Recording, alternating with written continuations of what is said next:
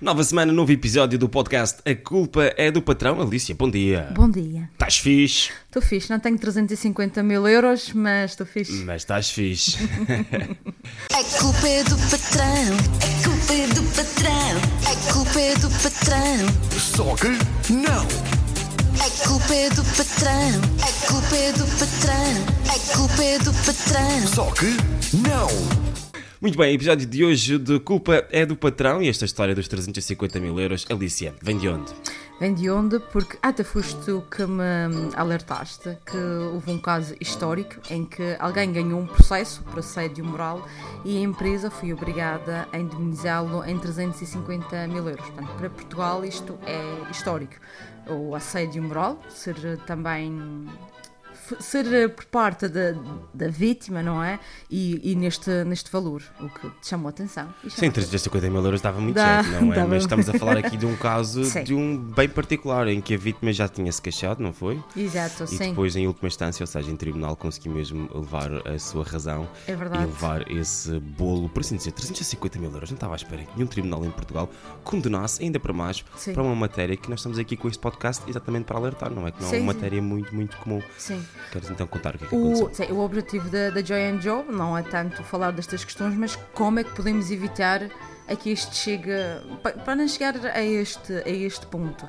E em relação a isto, pois também pus-me aqui a pensar, e, e com o meu trabalho, como tu sabes, eu trabalhei na área do desemprego e eu contactei muitas vezes com a Direção Regional de Trabalho. Porquê? Porque as pessoas tinham medo de falar, com, portanto, de expor a sua, a sua situação.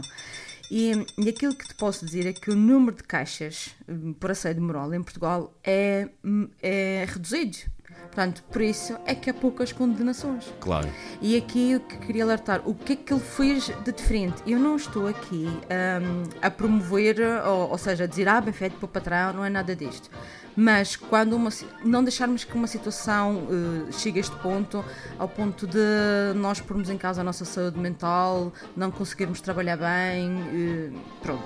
E, e é isso que, hum, que, eu, que eu quero que fique bem claro. O que é que ele fez e que os outros não fazem?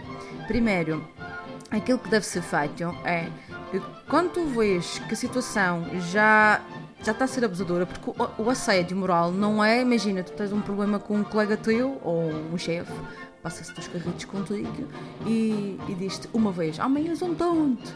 Tu não, vais, não, não podes hum, acusar essa pessoa de assédio moral. O que acontece é quando é repetitivo, é em vários formatos, é repetitivo e percebe-se que é com o sentido de humilhar, de rebaixar e, e, e ficares mal. Claro. Aí tu podes. O que é que ele fez para chegar aos 350 mil euros? Primeiro, ele não foi naquela reunião, a- gota d'água foi numa reunião de equipa em que ele proibiu fazer coisas que ele sempre fez e depois começou-lhe a chamar nomes. O chefe começou a chamar nomes. Ele disse: Já chega.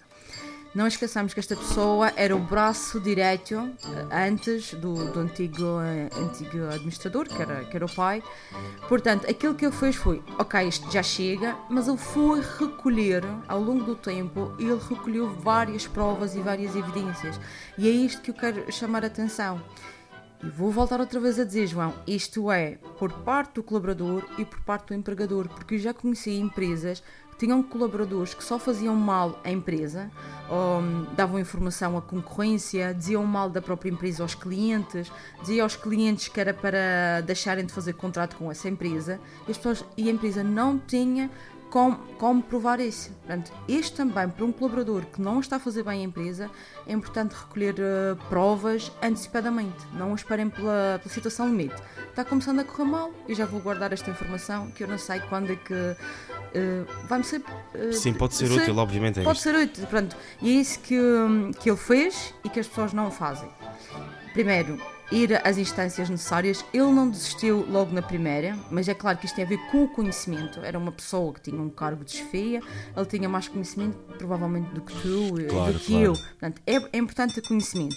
Quando não o tem, vão à Direção Regional de Trabalho, no nosso caso, na região eh, da Torma da Madeira, Direção Regional de Trabalho, vocês podem ligar para lá, qualquer uma pessoa pode ligar. Tu podes ligar se tu quiseres. Não, não tens que dizer o teu nome, nem tens que dizer qual é a tua entidade patronal. Portanto, há um sigilo total. É claro quando é uma inspeção, quando já é para fazer uma queixa, aí tu já tens que dar dados. Mas tu não dás dados, tu não falas, as coisas nunca vão, nunca, vão vão melhorar. mudar. Sim, sim. E muitas pessoas às vezes sujeitam-se, não é? Vão mesmo numa troca de trabalho e acham, ok, então a solução é ir embora daqui. Mas muitas Exato. vezes não é nós que temos que ir embora, ou podemos mesmo revolucionar, para assim dizer. Isto não é para apelar a nenhuma revolução, Se- mas podemos, podemos ser nós a dizer, não, eu não estou errado e Sim. acho que tenho o direito de ficar aqui e continuar a ter um bom ambiente de trabalho. Não é? Claro que sim, e fazer a mudança. eh, Aquilo de nós acharmos que o outro é que vai fazer a mudança, nós já falámos sobre isto. Claro. Quem tem que fazer a mudança sou eu e isso dói. Mas volto a alertar. E, e depois o que é que acontece? Há pessoas com alteração emocional de trabalho e depois desistem. Acham que não vai valer a pena.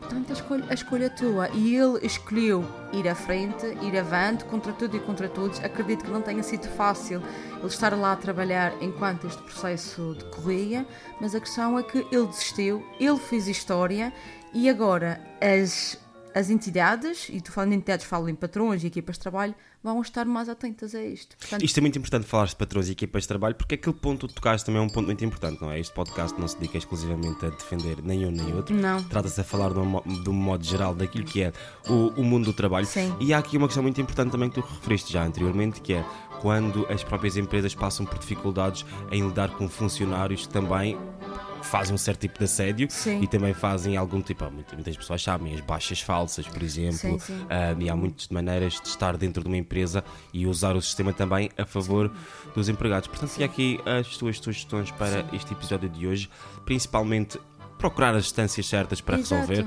Quando se sentir assediado, também não há aqui o que é o assédio. Pode ser uma questão muito completa, muito complexa, não é verdade? sim, existem vários tipos de assédio. não é? Exato, Isso mas a partir é do momento em que a gente se sente importunados e que sente que alguma coisa não está, não está a correr como deveria correr e que não é correta, a partir daí podemos contactar a direção regional e também ouvir uma opinião diferente. Sim, não deixem para uma situação limite, está bem? Alicia, bom dia, muito obrigado. Obrigada, tudo bom. A culpa é do patrão, Só que não. a culpa é do patrão, a culpa é do patrão, a culpa é do patrão. Só que não.